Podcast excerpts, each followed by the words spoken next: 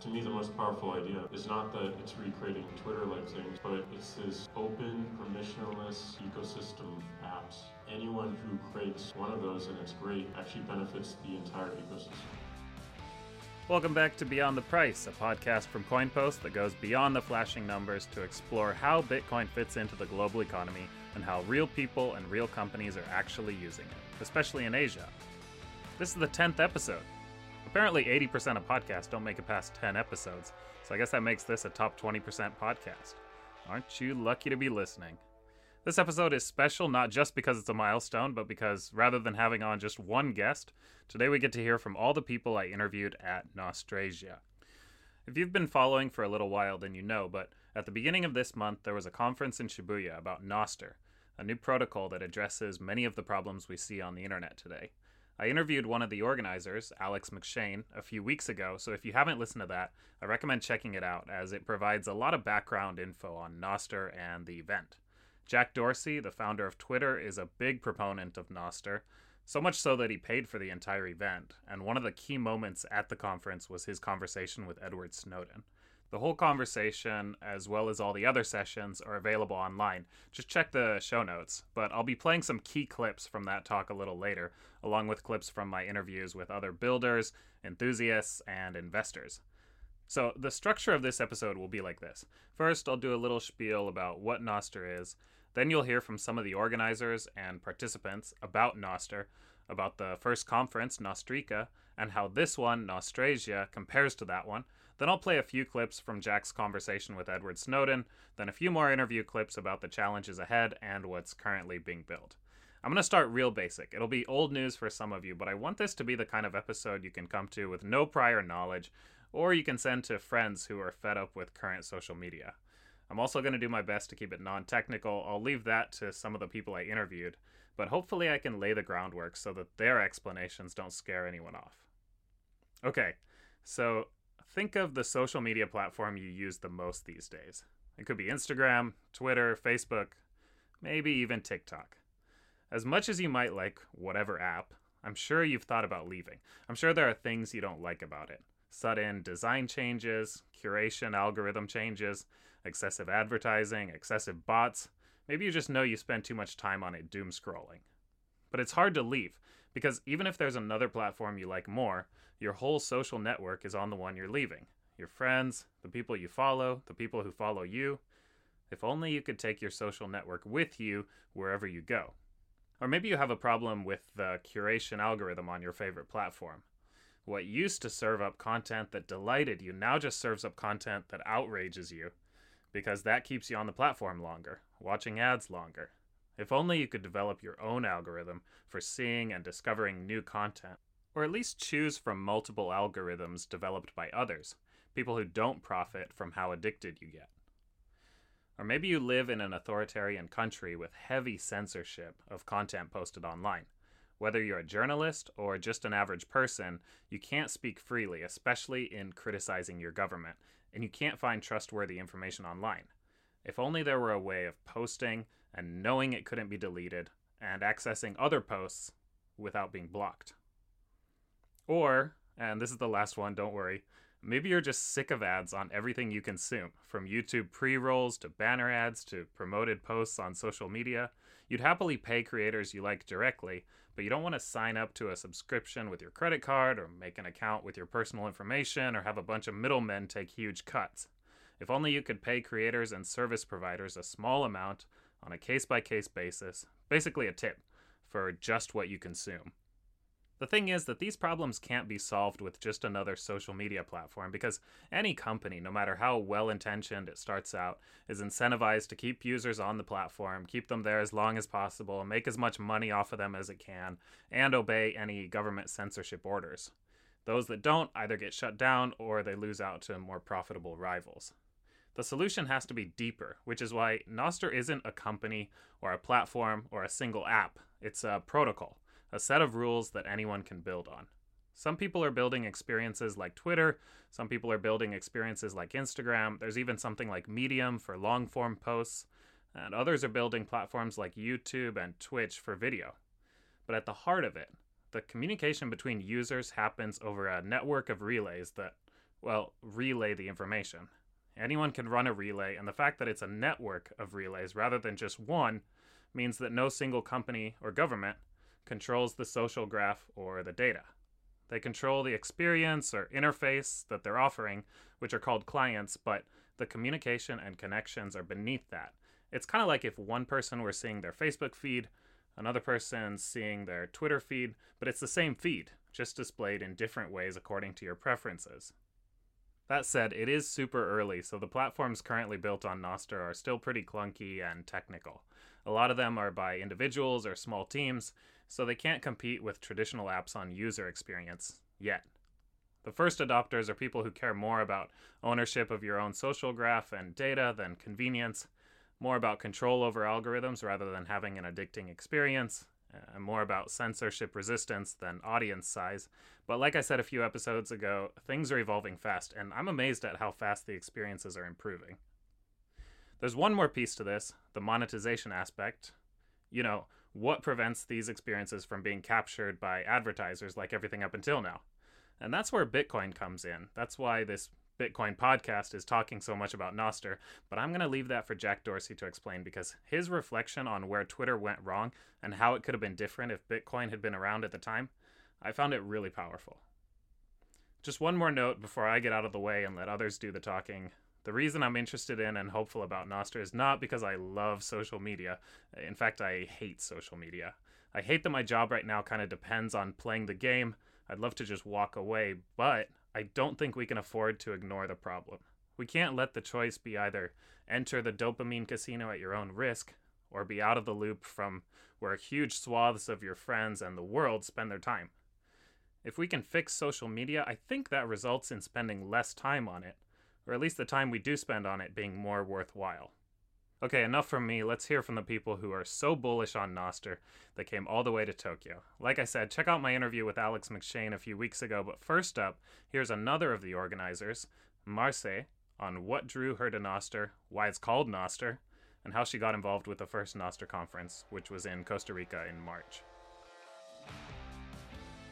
Um, it's it's a decentralized protocol created for the internet, which basically lets you. It, stands for nodes and other stuff transmitted by relays, and what it means is that you can send information back and forth without having having it to stay on a centralized server, because um, servers, big servers where data is stored, are usually owned by big tech companies like Amazon, um, which means that they hold all of the information of all of us and then they profit from it, sending our data. But if we can send data freely for, to one another without it being stuck on a centralized server, it means that first we don't we're not the product, our information is not a product, and second, uh, we can say and communicate freely without it being censorship. So Nostr basically gives you the opportunity to create tools that allow you to communicate in a way that no one can stop you. And then it also gives back humans the power of deciding how they navigate the internet because they're not subject to marketing that will bomb their feeds and their um, browsers for things that get pushed to them by governments and other companies. How would you describe the experience of first starting to use Nostr, having come from traditional social media?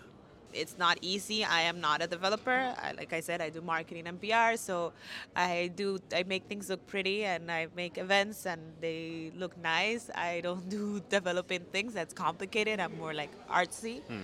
And when you have this mindset, going on a platform like Nostr, it requires a lot of work because everything is broken, and it's supposed to be like that because as we use it, we break it even more for it to evolve and become better. Were you also at uh, Nostrica? Yes, I was one of the organizers oh. for Nostrica. I'm from Costa Rica. So, oh, amazing. Yeah, that was in my home country. So tell us about Nostrica. Nostrica. So you could really this is like right now people can't see this but we're at a conference venue and this is very conference like Nostrica was like at a hippie commune. It was so cool. uh, everyone there uh, is so like connected to their soul mm. and the environment and like just being super hippie, which is very funny because like Nostr is very Bitcoiner, and Bitcoiners are like me, and um, you know, like What is money? what is money? And capitalism and free markets. And then we have Nostrica at uh, like a hippie commune where everybody's like chill and like there's vegans and you have to walk barefoot. Super cool because like, I literally was barefoot on stage every single day. Wow. yeah. And it's like the beach is right there. So it just gives you a whole new conference vibe. And you were it just created this it transmitted like what you were already feeling on us which is like hugs and and good vibes and the pura vida. Literally you you were able to put in the pura vida which is actually in costa rica we say pura vida a lot which means pure life. Hmm. And it's like our slogan. And nostrica Nostr just transmitted the pura vida mentality 100% It's kind of interesting, like, you have a, a decentralized protocol for communicating over the internet, but then you have an in person event uh, where people come together. So, what would you say Nostrica did for the development of, of Nostr?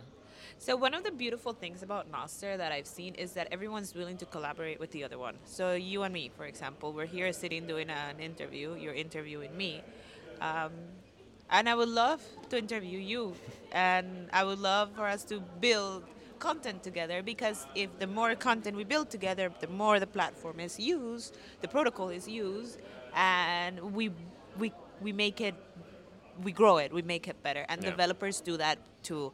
So developers, like they see a client, and they're like, "Oh, I like what you're doing. Uh, let me build a, a mini app for it." Yeah. Or, "Hey, I'm doing the same thing. Why don't we do it together instead of doing two separates of the same thing?"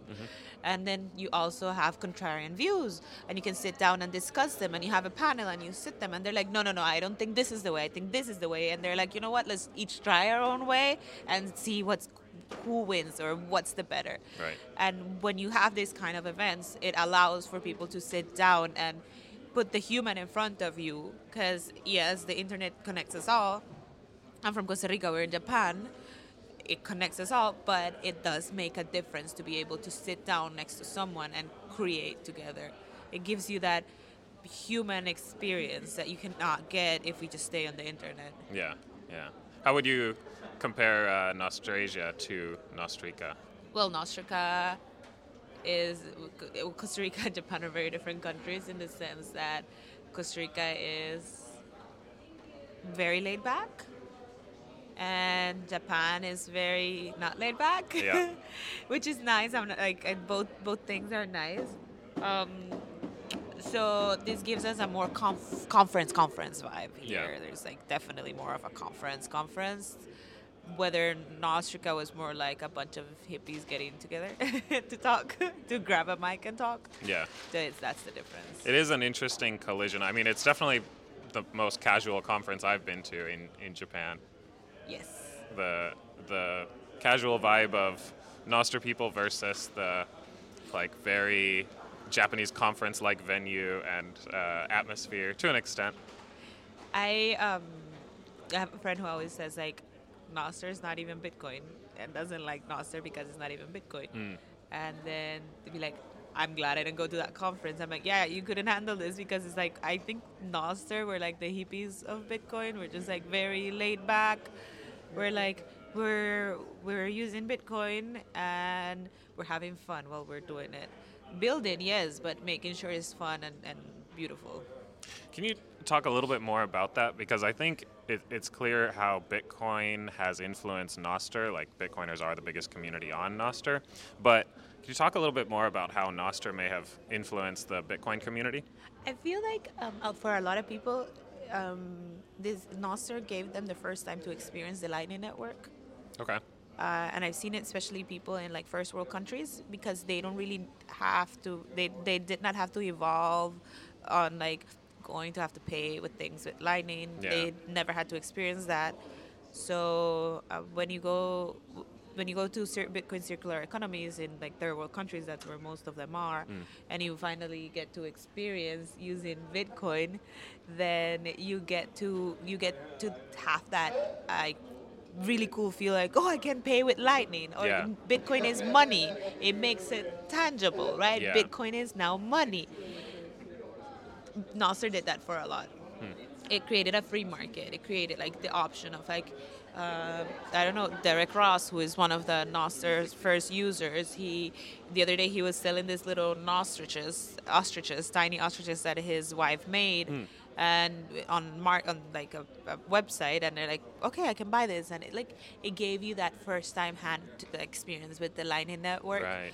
um, and that changes the way you you view like the, the, your view on on Bitcoin because it g- takes you away from the hodl my Bitcoin to use the network and buy again. Hmm. So DCA and use the network, and that's that's something that to me is super important because if we use the network, if we use Bitcoin, it grows. If we just if all if all of us just decide to buy Bitcoin and hold it, like we can hodl out all we want, but it's not going to grow. It's just going to be static. Whether if we move it around, the network keeps growing. It keeps you keep testing it the same way you do with Nostr. Hmm. You push it to its limit so it tests and it, grows. If we all if if we all just like hodl, which was like the mentality for a very long time, Yeah. it slows down the progress and it doesn't make it what it was meant to be, which is a peer-to-peer cash system, Yeah. electronic cash system. Is there a particular feature that you really want to see developed on Nostr?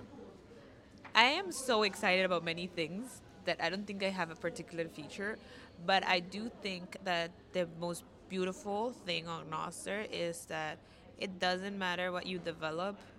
My audience, my my followers, and my following comes with me, hmm.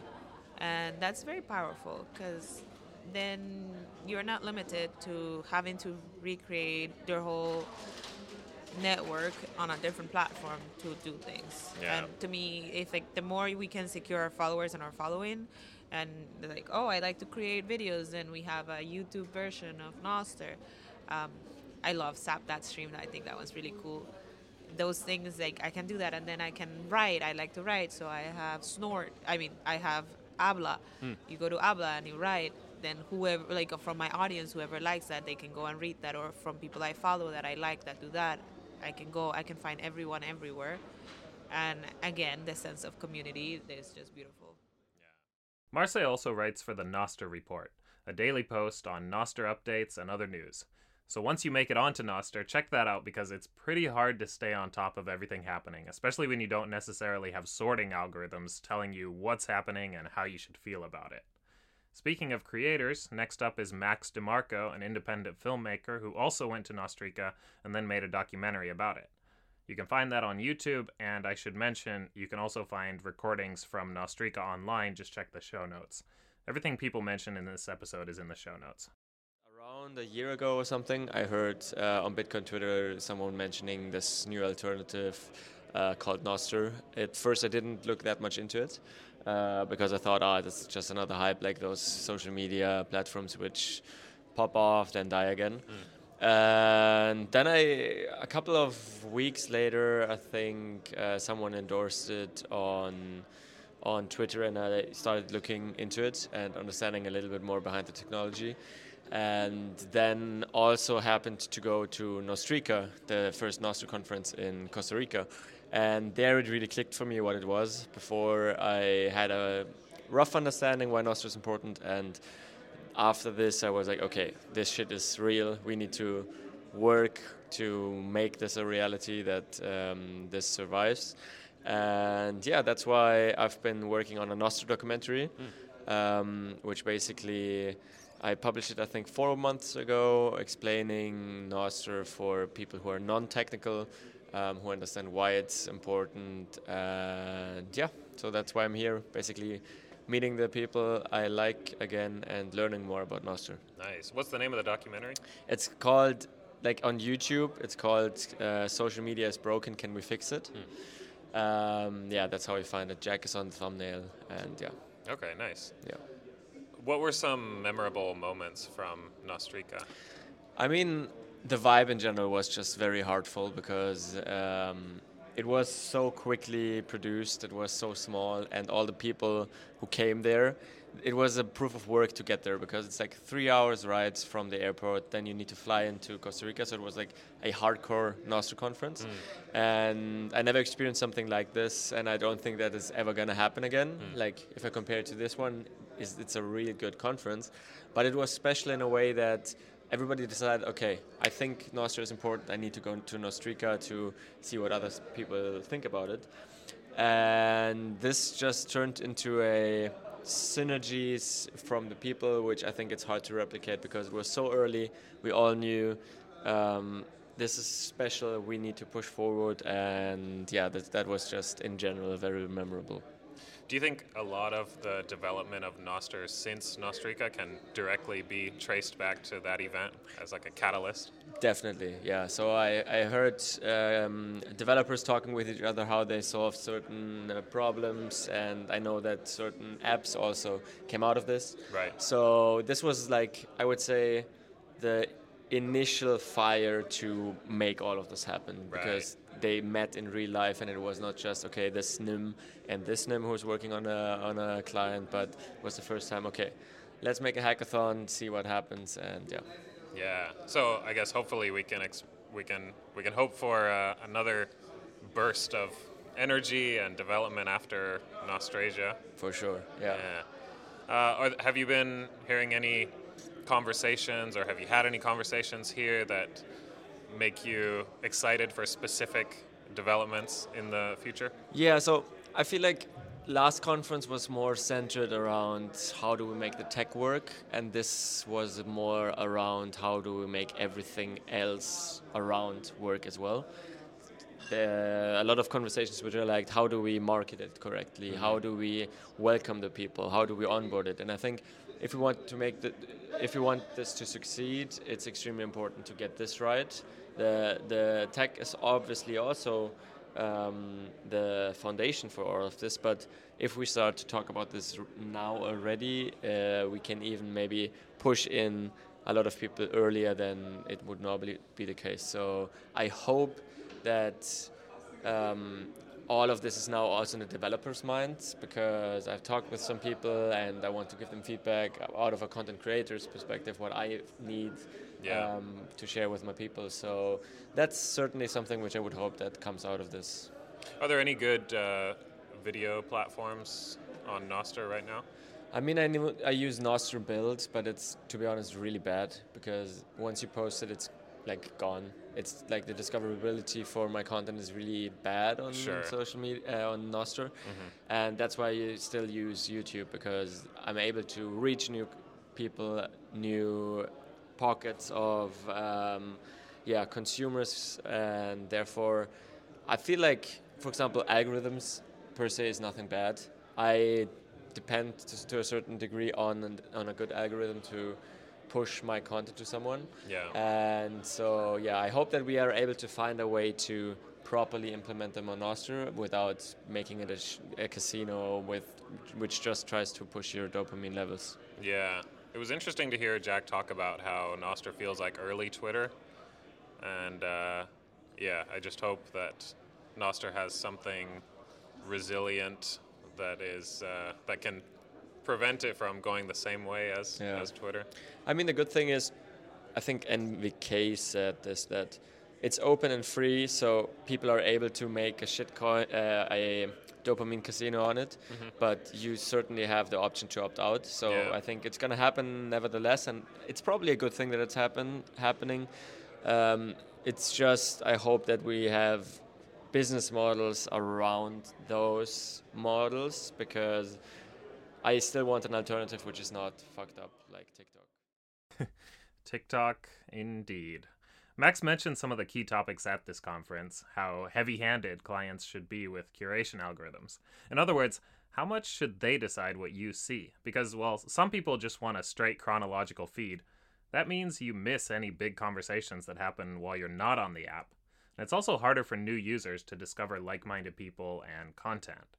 But curation is a slippery slope toward the dopamine casino that Max mentioned, so I think he's right. The key is not eliminating that, It's just making it so people can leave the casino and go to another client or another algorithm without losing their network.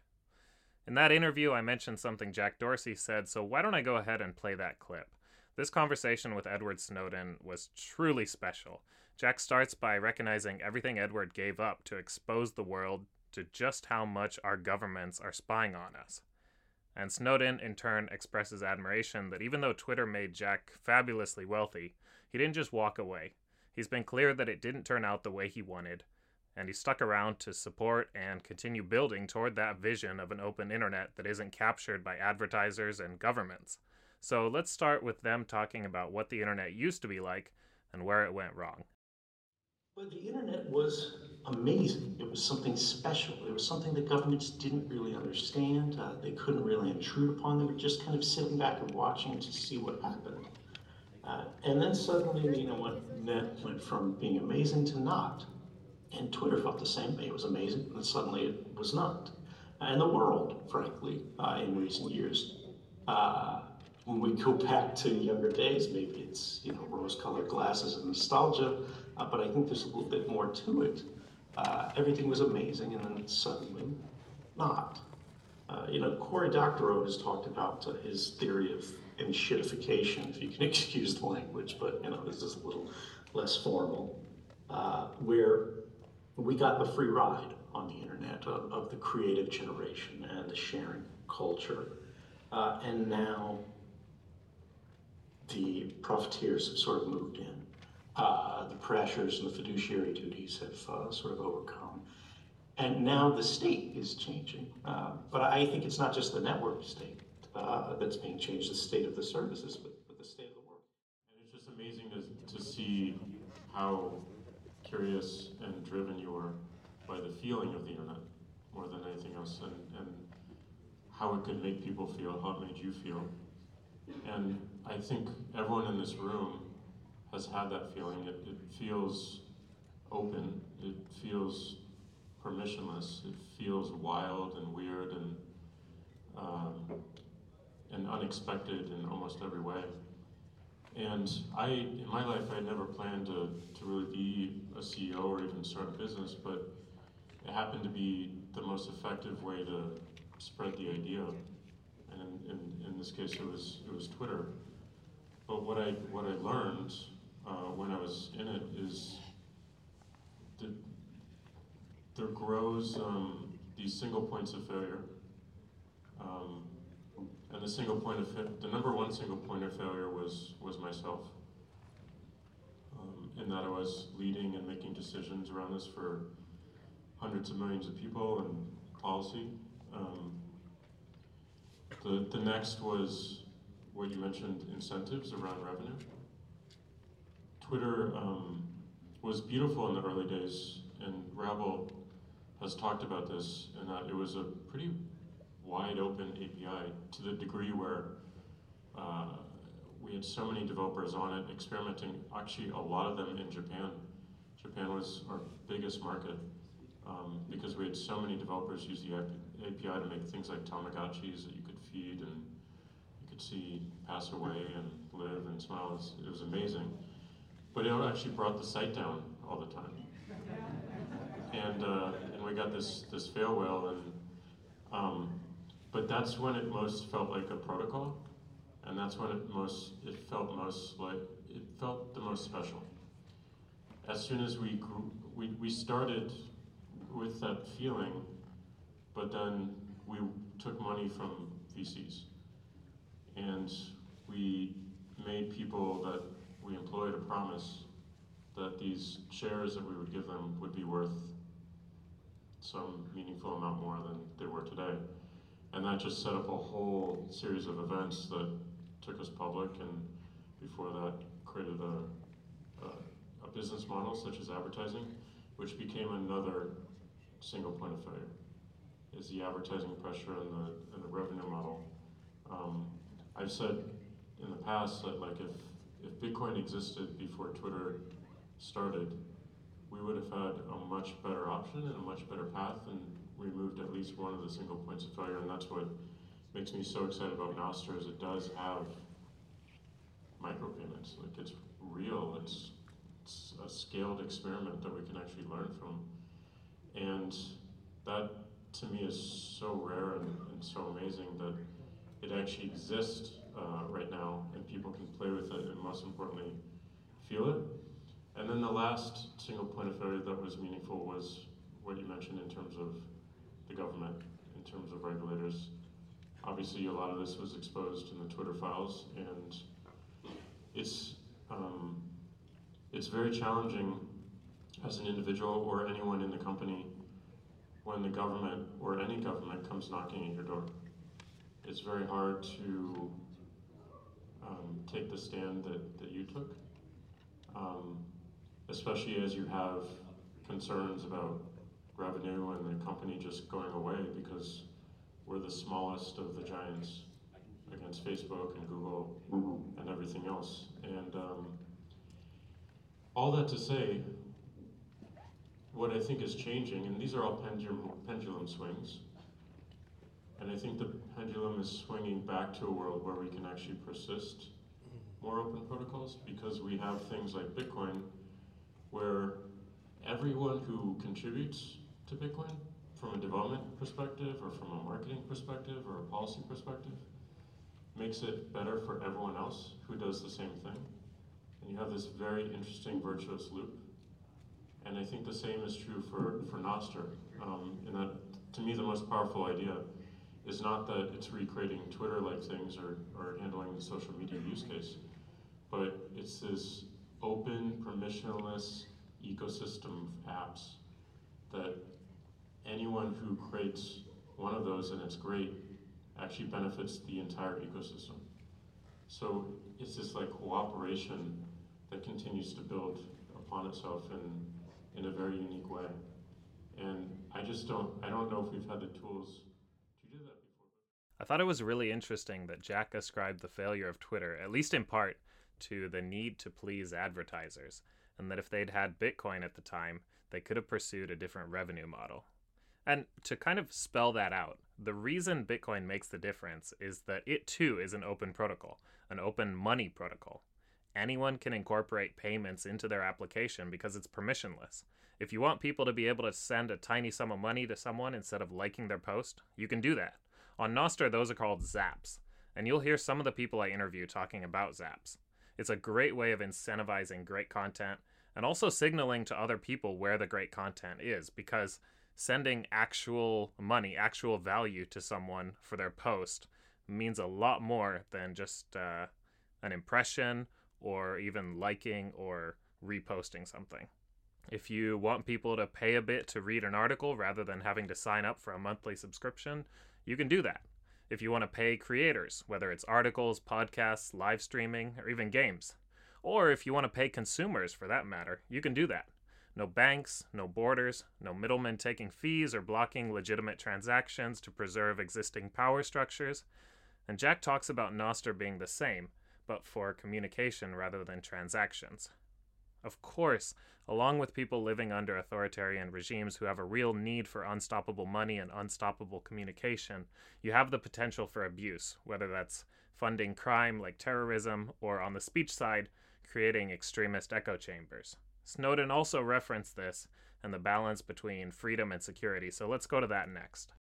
There's this level of uh, sort of antisocial activity that exists in any open network, that exists uh, in you know open life outside. Uh, there is always going to be a uh, criminal or non-cooperative element in society.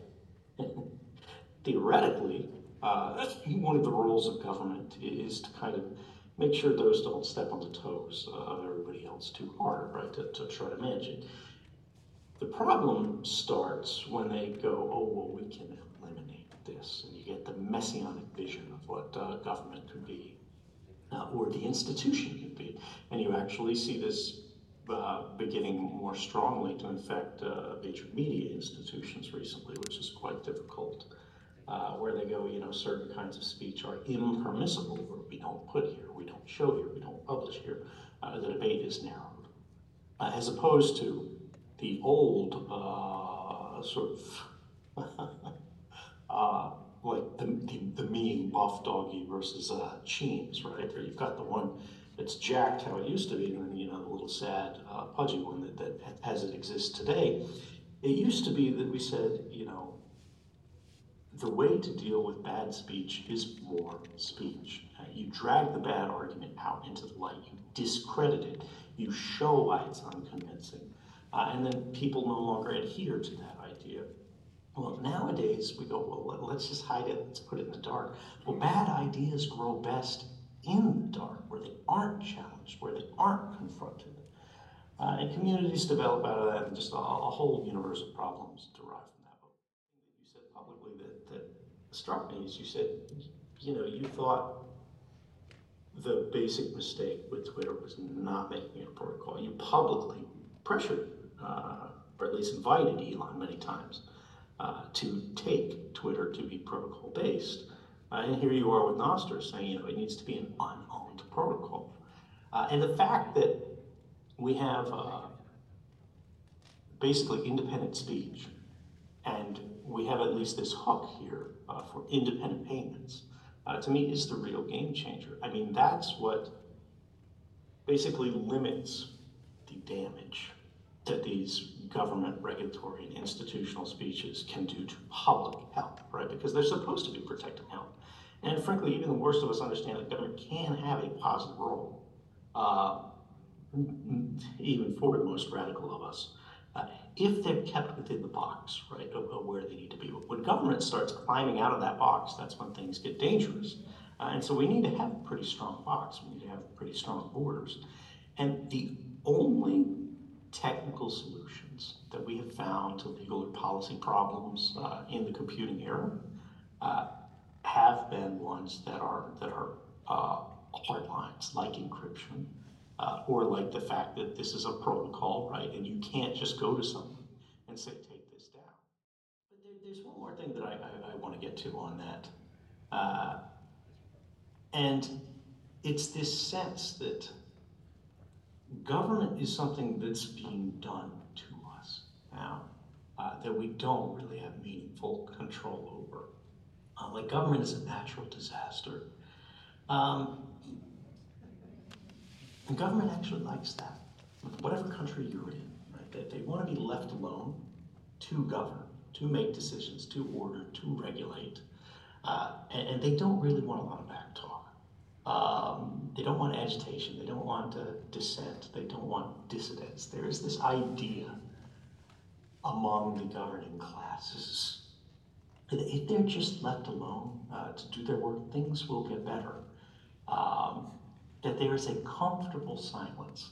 That if you guys would just shut up and let us get to this, uh, we'll fix the problems for you. Don't don't worry. But that again comes from that false consensus of how what the problems are how they are to be fixed. Uh, but the most important point of freedom of speech and uh, the idea of democracy in general uh, is that we get to argue about what the problems are in the first place. And it's very clear to me that there's not agreement in that today, uh, but there is agreement uh, within the institution uh, that government is the answer. I, I think that's dangerous. So the more free speech, the more free protocols, the more creative people striving to create alternative ways to interact, uh, the better. Because otherwise, these problems are going to be solved for us. Uh, and I, I think in ways that are historically harmful. I think they already have been, and I think they'll get worse.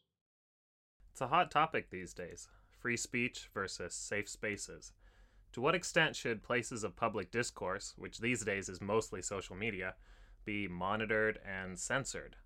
It's tricky, but I thought Edward made a great point that trying to completely eliminate antisocial behavior never works. It just pushes it to a place where it isn't challenged and instead grows more potent. I've been thinking about this a lot lately, whether it's permissionless money or permissionless communication.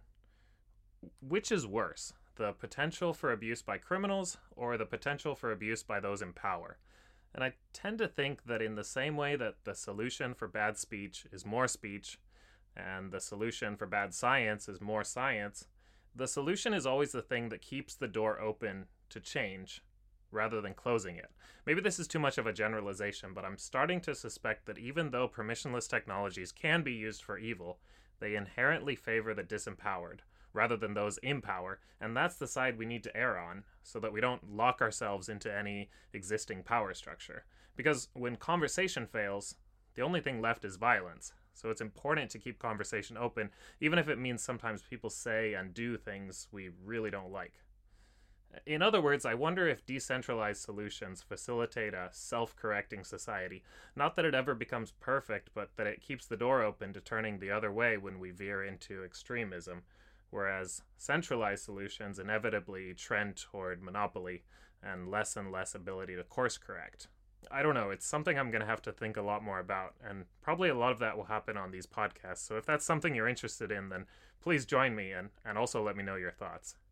The last two clips I'll play from this session are Jack and Edward talking about the concept of an everything app, how concerning that is, and how only a decentralized alternative can compete. I, think there's an authoritarian center of gravity uh, that is pulling all manner of governments toward it, right? Uh, the Chinese government is very authoritarian. And many governments around the world are very authoritarian. Uh, but what's interesting is that we're seeing more liberal governments becoming more authoritarian. Uh, COVID was really a bright red warning flag uh, that it doesn't take much. Uh, sense of panic, sense of emergency. We're seeing the same thing with uh, Israel and Hamas right now. Uh, where we go, but you know, somebody's crossed the line. There's a 9 11 moment, uh, and the old rules no longer apply. Classic rights will no longer be protected. The world has changed, so we as institutions will change. There's not time plead for a vote. There's not time for a conversation. This is an emergency, don't you understand? And so we need to use the maximum extent of our capability, of our technology, um, to confront the threat.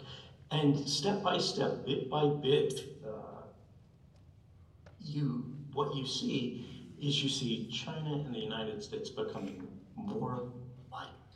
You see Europe and China becoming or like. They still differ. There is distance between them, but the distance is narrow. And, and that really is what should alarm us, particularly when you start looking at capability, when you look at surveillance, when you look at QR codes, when you look at control of money flows, when you look at control of communications, when you look at real name policies and identities, when you look at the fact that there's you know, an everything app uh, in China, like WeChat, that does you know payments, it does chat, it does identity, it does social media, uh, it does travel, it does tickets. Um, but the government in China requires you to go to an office and show ID in order to activate your account. And then you hear Elon Musk saying, "Oh, X is going to be in everything now." He's starting to pay people, but then you have to tie it to your identity in order to get paid. Uh, these are things that should really alarm us. It does feel we're moving, like the um, the everything app is going to be our future. And I love what you said about um, the Chinese and liberal governments around the world becoming a lot more like, and the gap shrinking.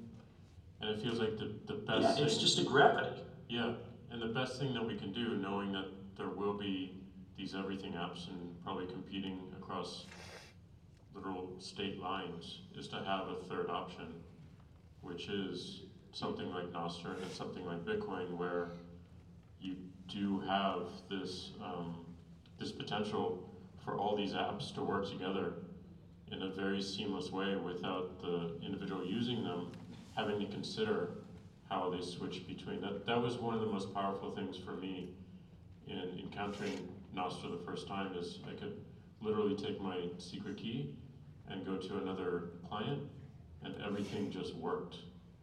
And if you Yeah. expand that to all these micro apps and the universe of micro apps, then you basically have um, you basically have the everything app, but you have it on an open protocol where everyone can build. And it's a real competitive uh, answer to what China is building and, and what companies in the US and, and Western countries are building, and will most likely, um, given the direction, is, is going to capture all of us. So we have an option, and it's in this room, fortunately. And I want to thank you all for helping to build it. For me, this is a really powerful point that either we build our future in a decentralized way or it gets built for us in a much more dystopian way. In another session, Bitcoin and Nostr developer Ben Arc called Nostr the everything app of freedom. On the topic of building Nostr, and particularly on the topic of building it to compete with centralized alternatives, I had a really interesting interview with Greg Kidd, someone who's known Jack for a very long time and is an investor in Nostr projects and has some ideas as well as concerns for its future.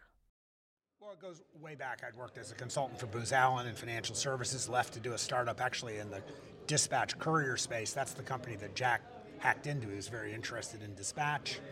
We learned a lot about text messaging because we dispatched all that 140 characters. Hmm. Jack, not me, had the novel insight that you could dispatch just to everybody or anybody who wanted to follow. That was the beginning of Twitter. Jack happened to be living with me at that time, so I did put some money in and did a little bit of contract work from Twitter on the early days. And then because of my payments background, was involved as a risk advisor for Square early on. Hmm. So that's kind of that that heritage way back with Jack. You know, more linked to here. We were first round investors in Lightning. We've been interested in other layer one protocols like Solana. Um, super excited to see Nostr as a decentralized version of, of Twitter. So we're yeah. kind of embarrassed about what Twitter has become. And so you can call this our kind of our, you know, sin redemption for, for what Twitter became. You're not optimistic about uh, Elon's plans for X? Well, I, what, there are some things we like that Elon is doing, which is moving away from advertising. I never liked the advertising model in the first place to paid content, but you know, Elon's got kind of sharp elbows, and by the time he's um, you know fixed the patient, it may be dead three times over. But so there are things we like that, that Elon is doing. We, we, we hate a world where um, everything is driven by advertising. We're very pro content creator. Um, but you know there may be he may MySpace it before before he gets to the Holy Land. In the mm-hmm. meantime, there are opportunities for others to to get it right, mm-hmm. and and we think Nostr is one of those possibilities, but it's not the only one. Yeah. How did you first uh, get interested in or involved with Nostr? So Nostr's roots actually go back to Scuttlebutt, which was a fully peer-to-peer model for passing posts between people. Hmm.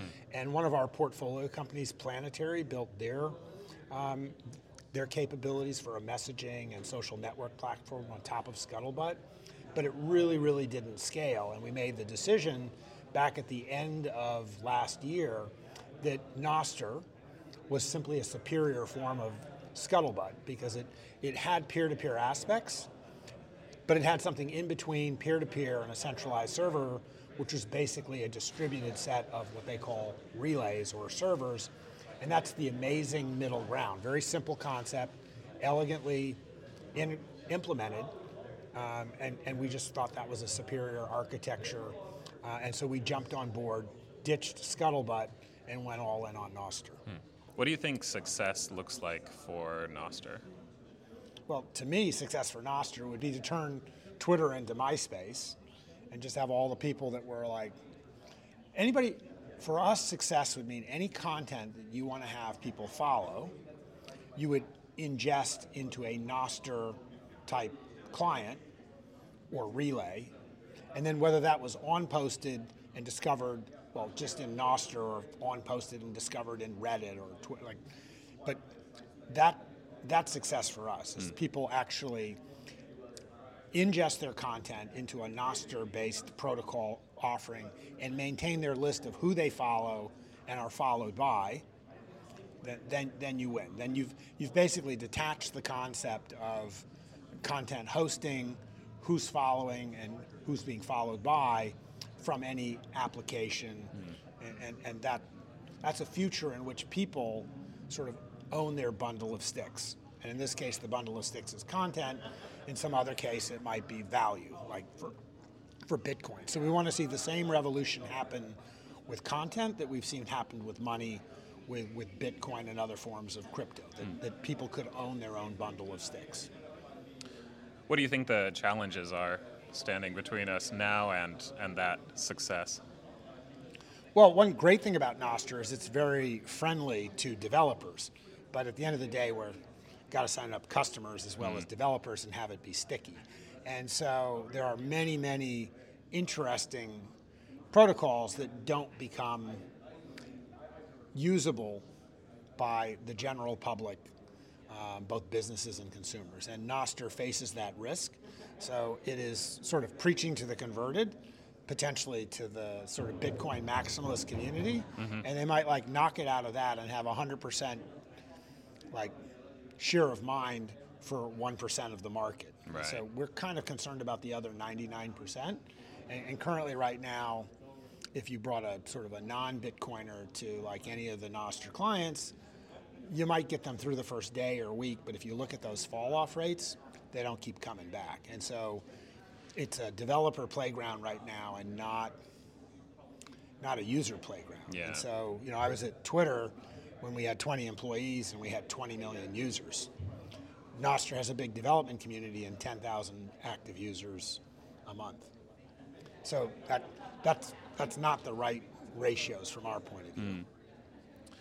Do you think maybe the future, like we need some Twitter-like company to come in and build on top of Nostr? Is that the is that the way forward, or is it more like protocol level uh, changes, developments?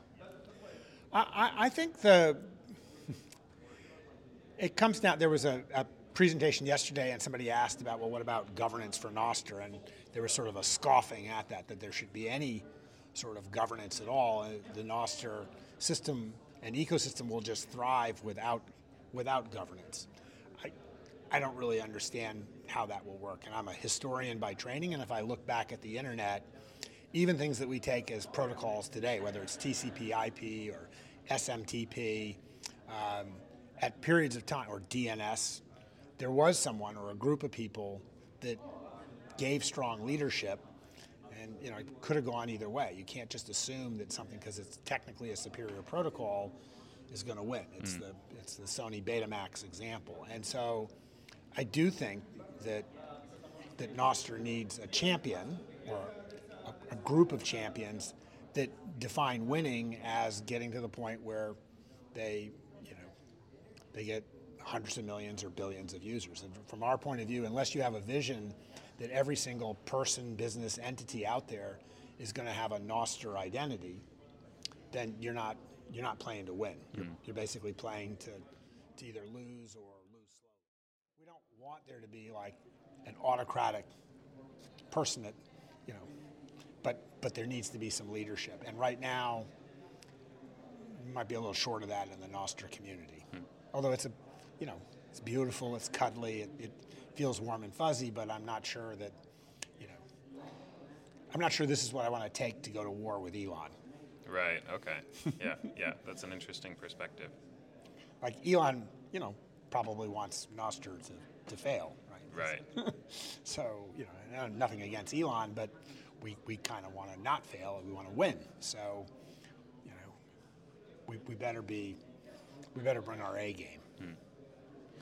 Um, I, you've seen, you've probably seen some of these competitions before up until now with uh, whether it's Twitter or other platforms. Um, what are there specific things you'd like to see going forward with Nostr? More, more uh, leadership. Uh, any other? Well, you know, it's kind of strange. Like we, we, we've got sort of Nostr alternatives like Mastodon and Blue Sky, which are fairly centralized in comparison. So, sort of my question is, how do you get sort of Nostr principles into those other platform solutions, right? Right now, also Nostr, they talk about interoperability between the clients. I'm sort of interested in Nostr interoperability with other protocols. Well, Bitcoin and Lightning is one they've done very well with, but what about like Matrix for messaging? Like instead of assuming that Nostr's got to recreate the whole world. Well, how about having Nostr play nice in the sandbox with other protocols so it becomes part of a Web 3.0 DeFi alternative to the Web 2.0 companies? Hmm. But I just don't think it's realistic for Nostr to do that all on its own. And I don't think it's realistic for Nostr to do that just by looking inward. So we are looking for the Nostr community to, you know, again, figure out how to like you know, team up. So somebody who's doing like uh, creating a website for a business or an organization would come to maybe a bundle that includes like Matrix and Nostr and whatever else, like like maybe Bitcoin and Lightning, but also maybe supports stable coins as well. So it seems like you know, you don't have to pick winners and losers. They're, they're actually part of an active community that represents an alternative to Web 2.0. How about from an investment perspective? What does uh, success look like? Uh, what are what are some revenue models that you see that would uh, supply that return on investment for you? Well, we really like the concept that with a Nostr identity, anybody who posts content and anybody who sees that content, if they have a Nostr identity as well, they ought to be able to pay to see that content. And that payment ideally shouldn't go through the platform that they discovered that content on. Hmm. So you might create Nostr content, have it, it could be discovered on Nostr, but that content, if it could also then be posted as a link on Reddit or on Instagram or any of the 2.0 platforms or just in WhatsApp as a text message, you know, as long as you click on that and your ability to pay for that is because you have a Nostr identity, the creator has a Nostr identity, well, now you're in the world of bypass, bypassing Visa and MasterCard, bypassing Apple and Google. That's amazing. So Yeah. if, if you can get, if, if, if Nostr is close to the step of simply identifying is who is the seeker, who's the provider, who's the poster, who's the viewer, and wherever those messages are going, money can flow there too. Well, then that's like it's like SWIFT, the banking system for banks, but for the little guy, mm-hmm. right? And if so, if Nostr is the backbone for like creating an identity that can be followed or that you can follow from, and the money can follow those messages, that's kind of like all the money in the world.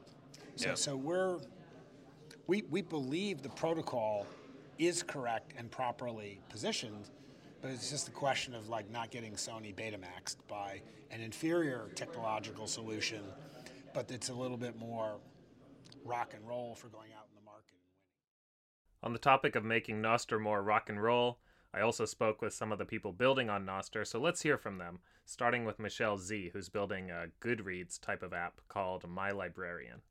My librarian in the stacks came out of my graduate school project, and I started to do video book reviews. And then we started aggregating others' video book reviews, and I would encourage all my team to create video book reviews. And we have a website in the stacks.tv and it gives book recommendations and people use it and love it but we wanted to scale it through code so we ended up scraping the review data of all these video of all the book reviews that librarians have done Wow. because they are um, subject matter experts in books we like to think. Yeah. and so we put all this data into a database. It's a data set called the librarian brain. It's patent pending and that fuels our products. We have a book recommendation app. We have an android demo. We have a, a web app and now we're been we've been fundraising and building for some time to get it onto ios test flight and it is so expensive to do so. Oh, really? but yeah, I can talk more about that. But why we're uh, interested in, in Nostr is because our community will be the new Goodreads on built on Nostr. Okay. And it's mostly because of the P2P payment option. We see and love Zaps and uh, find that it would be a really seamless and you know credible, authentic way to pay our creators, whether it's the librarians or the authors or whoever, people can just you know zap each other, and we see the entire protocol of Nostr just you know, um, being the backbone of so many very interesting apps. So you're thinking a, a Goodreads type thing. Uh, Goodreads is where people read a book, they, they rate it, write a review, and I assume there's some kind of follow function. You can follow people who uh, who whose tastes seem to line up with your own. It really is the Facebook for book lovers. Mm-hmm. And it was acquired about nine years ago by Amazon, and they haven't updated the UX or anything at all. Mm. Amazon wanted, you know, their data and their algorithms. And I'm not even really sure if they implemented them, maybe into the Kindle recommendation area on your, you know, your tablet, mm. you know, and maybe I think that they did absorb it into that area, but we feel that uh, librarian recommendations just add a whole new aspect to the uh, you know book lover ecosystem. The one thing that I do want to talk about is the discoverability and the people whose voices are overlooked, or if they're new voices and they're not like a you know like typical like old guard you know um, journalism that will probably you know come over to Nostr eventually, and uh, you know there's always the big players, but what about the new voices? And if you know, I do feel like uh, if things happen naturally and organically, that's great. But the algorithms just aren't fair mm. for uh, you know for discoverability, and even organic. I mean, I tend to like really alternative things that aren't going to have a lot of relevance, but like something really I'm not going to say dumb, but something that I'm not interested in, and it, like maybe is really mainstream popular culture, just gets so much play. Or like there, there's like pay for play. You know, like their Kardashians basically pay for all their publicity. Mm. That's why they're mentioned everywhere. So, you know, just things like that. I feel like uh, if you're a small creator who has, who's like right, who has a small following or wanting to just you know create a larger following. It take it can take years for people to like kind of like stick that out to build like a community and so I wish there was a better way to do it. Like I mentioned earlier, algorithms were a big topic at the conference, and you hear Michelle mentioning some of the issues here.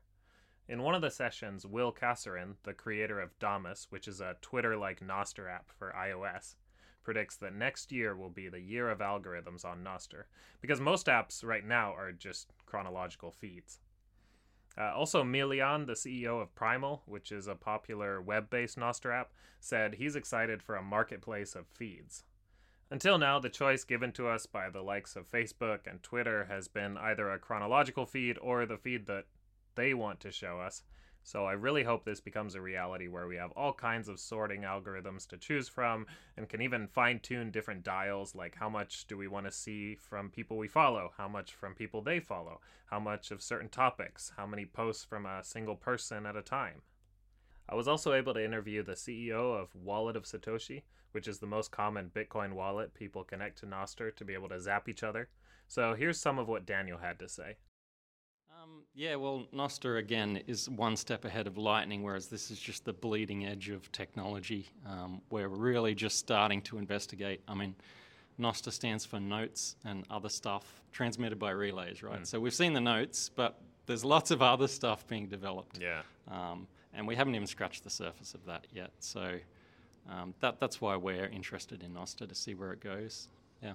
Is it uh, correct that Wallet of Satoshi is the most used wallet on on Nostr with the Zaps? Uh, I think it probably is. Yeah, we were pretty early in developing it, and it's an easy way to do it. Yeah. Did you have to um, develop something for that to be possible, or or was it uh, able to be hooked up pretty permissionlessly? Yeah, well, it's completely permissionless. Uh, as you um, you think about it, Nostr isn't is just a protocol, and, and it's hard for non-devs to understand that. But it's just a set of rules that somebody's put out there, and everyone starts using.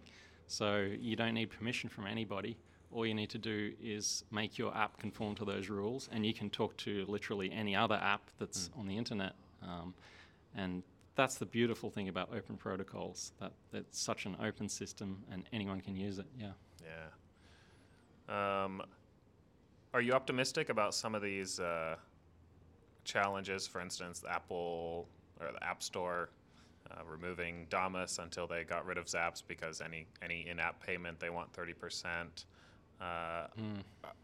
Do you think the solution lies in just building parallel systems, or um, I mean, I've had I've heard both sides presented on stage mm-hmm. where we should just build completely separately, or we should sort of bend the knee and um, get into the system, get users, and then try to push push for a change within the system. Mm, yeah. Um, well, I'm kind of with you on that one. I, I don't know the answer to that.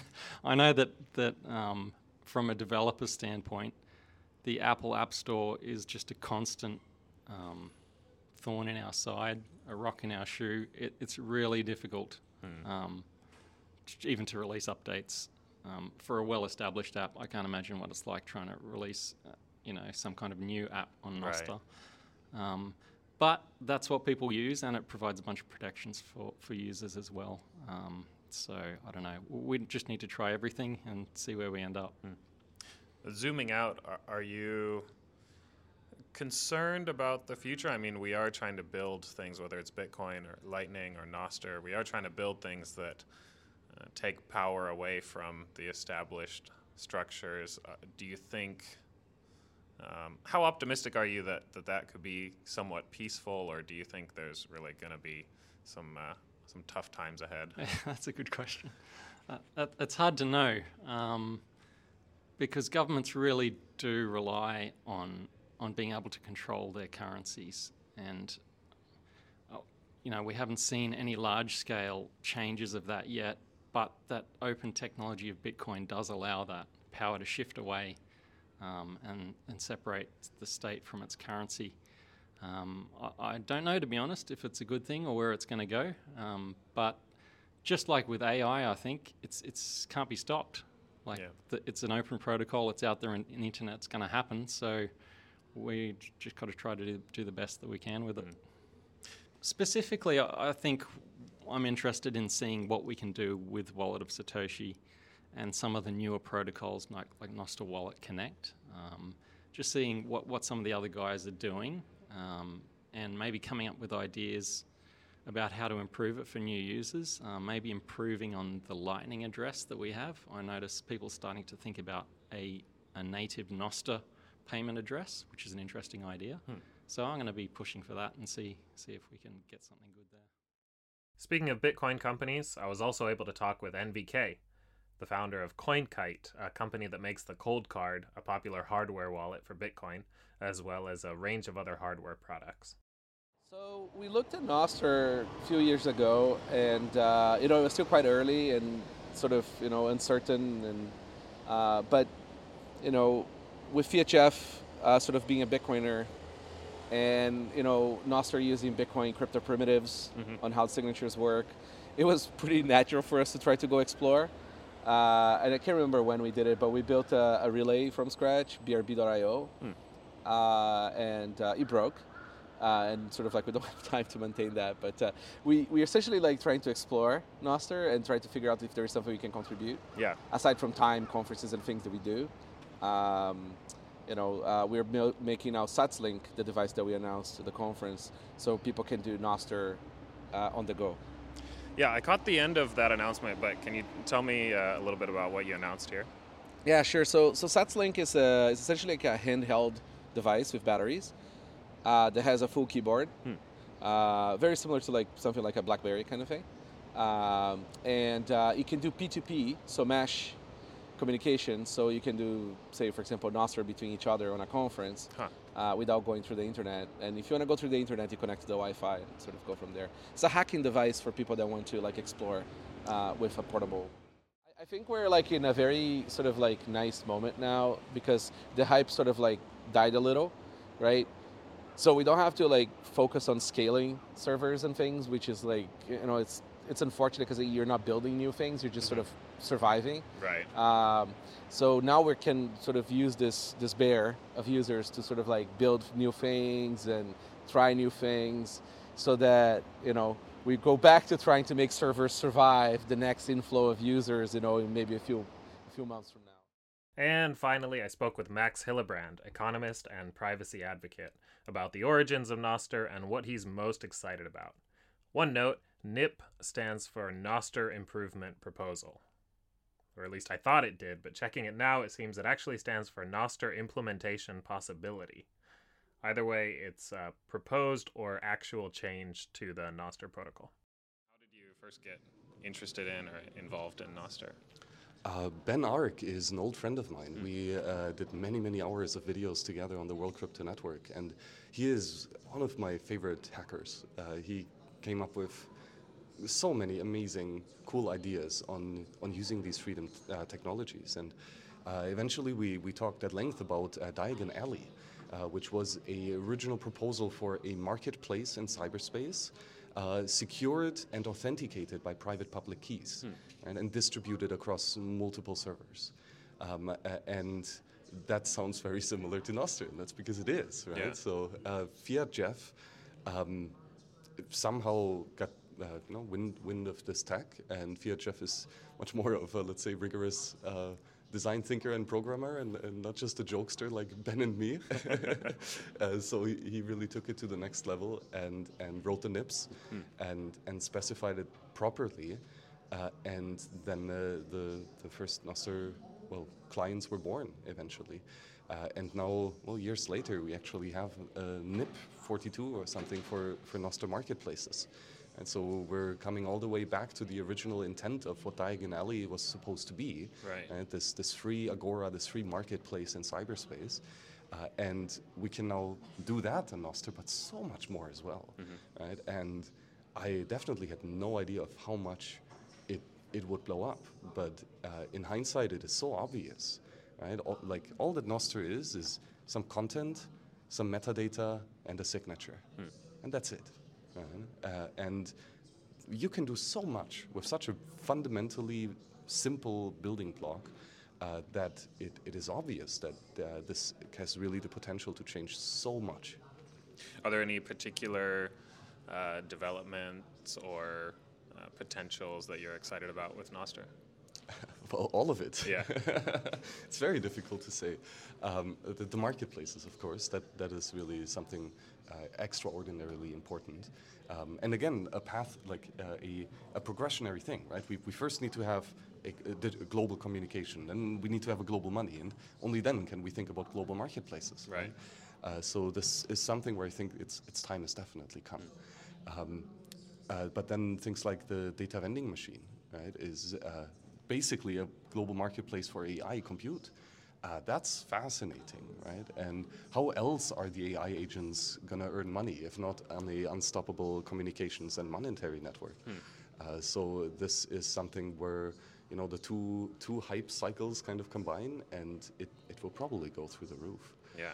Um, highlighter.com is another fascinating idea. Right? The idea to, that the the metadata and, and other people's insight on top of a certain piece of information is extremely valuable to you.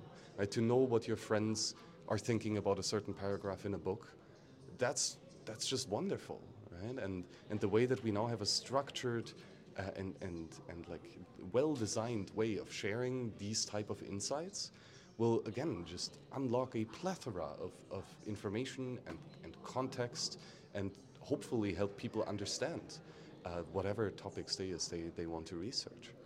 And so the, the idea of um, having a, a social graph uh, that, that is you know, uh, built and verified on top of private public key pairs. And this goes back to the old days of PGP, right, in 1992 or something, uh, where we wanted to have a web of trust, of being rather certain that this public key actually belongs to a certain person. Well, the UX of, of PGP was dreadful, right? Yeah, and like, sure, I was part of like one or two key signing parties, but uh, and and I handed out my PGP paper slip to many people, but um, it never really took off. But then on Nostr, you know, I have hundreds or thousands of followers by now. They've all signed my key, right? We've literally done the key signing party in the, the best UX of just, hey, look, this is someone's post. Do you like it? Subscribe, follow him. And voila, we, we have, we're, we've built a web of trust with a UX that's, that's very intuitive and, and known to people already. Right? And, and that's why it works. And, and all of that together, plus so much more, uh, is, is just staggering. Yeah. Yeah. Um, how's the event? How's Nostrasia been for you so far? Fantastic, fantastic. I, I have one rule at, at these conferences don't listen to the talks. Oh, really? because the talks are recorded and the conversations in the hallway are not. True. Right. So True. I'm just here hanging out with everyone and, and talking and seeing the ideas that they can up can come up with and seeing on how, how we can improve it even further if, if there are some flaws in, in the thinking and just encouraging people to keep building hmm. because these technologies are, are so incredibly important. It's it's hard to under, understate of how crucially important these freedom technologies are. Yeah. Uh, and we really need to keep building. And it's lovely to have this, this vibe of a community here, uh, just getting things done and having fun with it. Right? This is not like some corporate uh, nonsense, boring suit and tie kind of event. Mm. Oh, we're just hanging out and having fun. Um, and the, the end result of that is more freedom tech. And uh, you know the, the way is uh, the goal, or the journey is the goal. Um, and I'm definitely loving it here, uh, and all the connections and new people and new friends to make. It's absolutely wonderful. That seems like a good note to end it on, so I'll just say that although I wasn't able to interview any of the Japanese participants in person, I did get some comments from two speakers after the fact. Shion said she was impressed by the enthusiasm of the participants as well as the amount of interaction between users from overseas and the Japanese community, even if they had to use DeepL to communicate. She also thought it might bring Bitcoiners and non Bitcoiners closer together, since for Bitcoiners, Nostr is a breakthrough in terms of Lightning Network adoption, and for non Bitcoiners, the zaps are an interesting experience. She's looking forward to more use cases, both as a new kind of social media and beyond social media, for example, a, a hosting service called Hoster. Tsururun said it was great to meet people in real life he'd only interacted with on Nostr, and he hopes it gets more convenient and receptive so it grows from just hardcore fans to a larger user base. Nostr's strengths like extensibility and flexibility should appeal to developers, but the censorship resistance and active community should appeal to non devs too. Both of them wanted to encourage people to just try it out. It's not as hard as some people have made it out to be. You don't even need to register an email address. Japan has a surprisingly large Nostr community. I think it's safe to say it's the second most common language after English, and the way the Japanese community is using it is a little different than the English community. Dedicated Japanese relays, a lot less Bitcoin talk, and some cultural quirks coming out in how they tag or don't tag people in posts. So hopefully we see more communities coming to Nostr and bringing their own cultures. Okay, I promised I'd give some recommendations for where to start.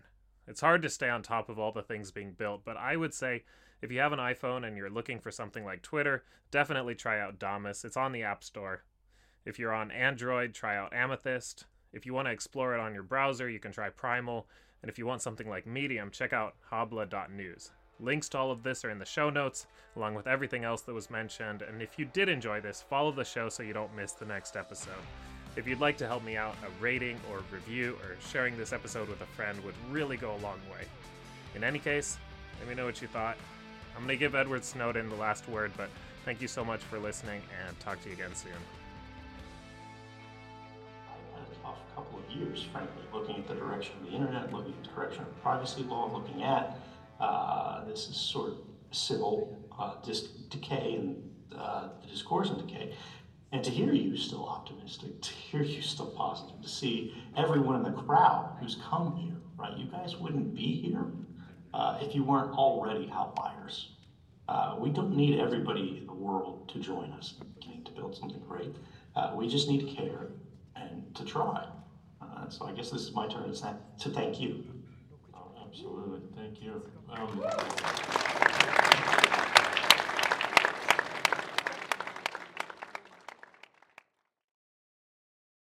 GM Radio.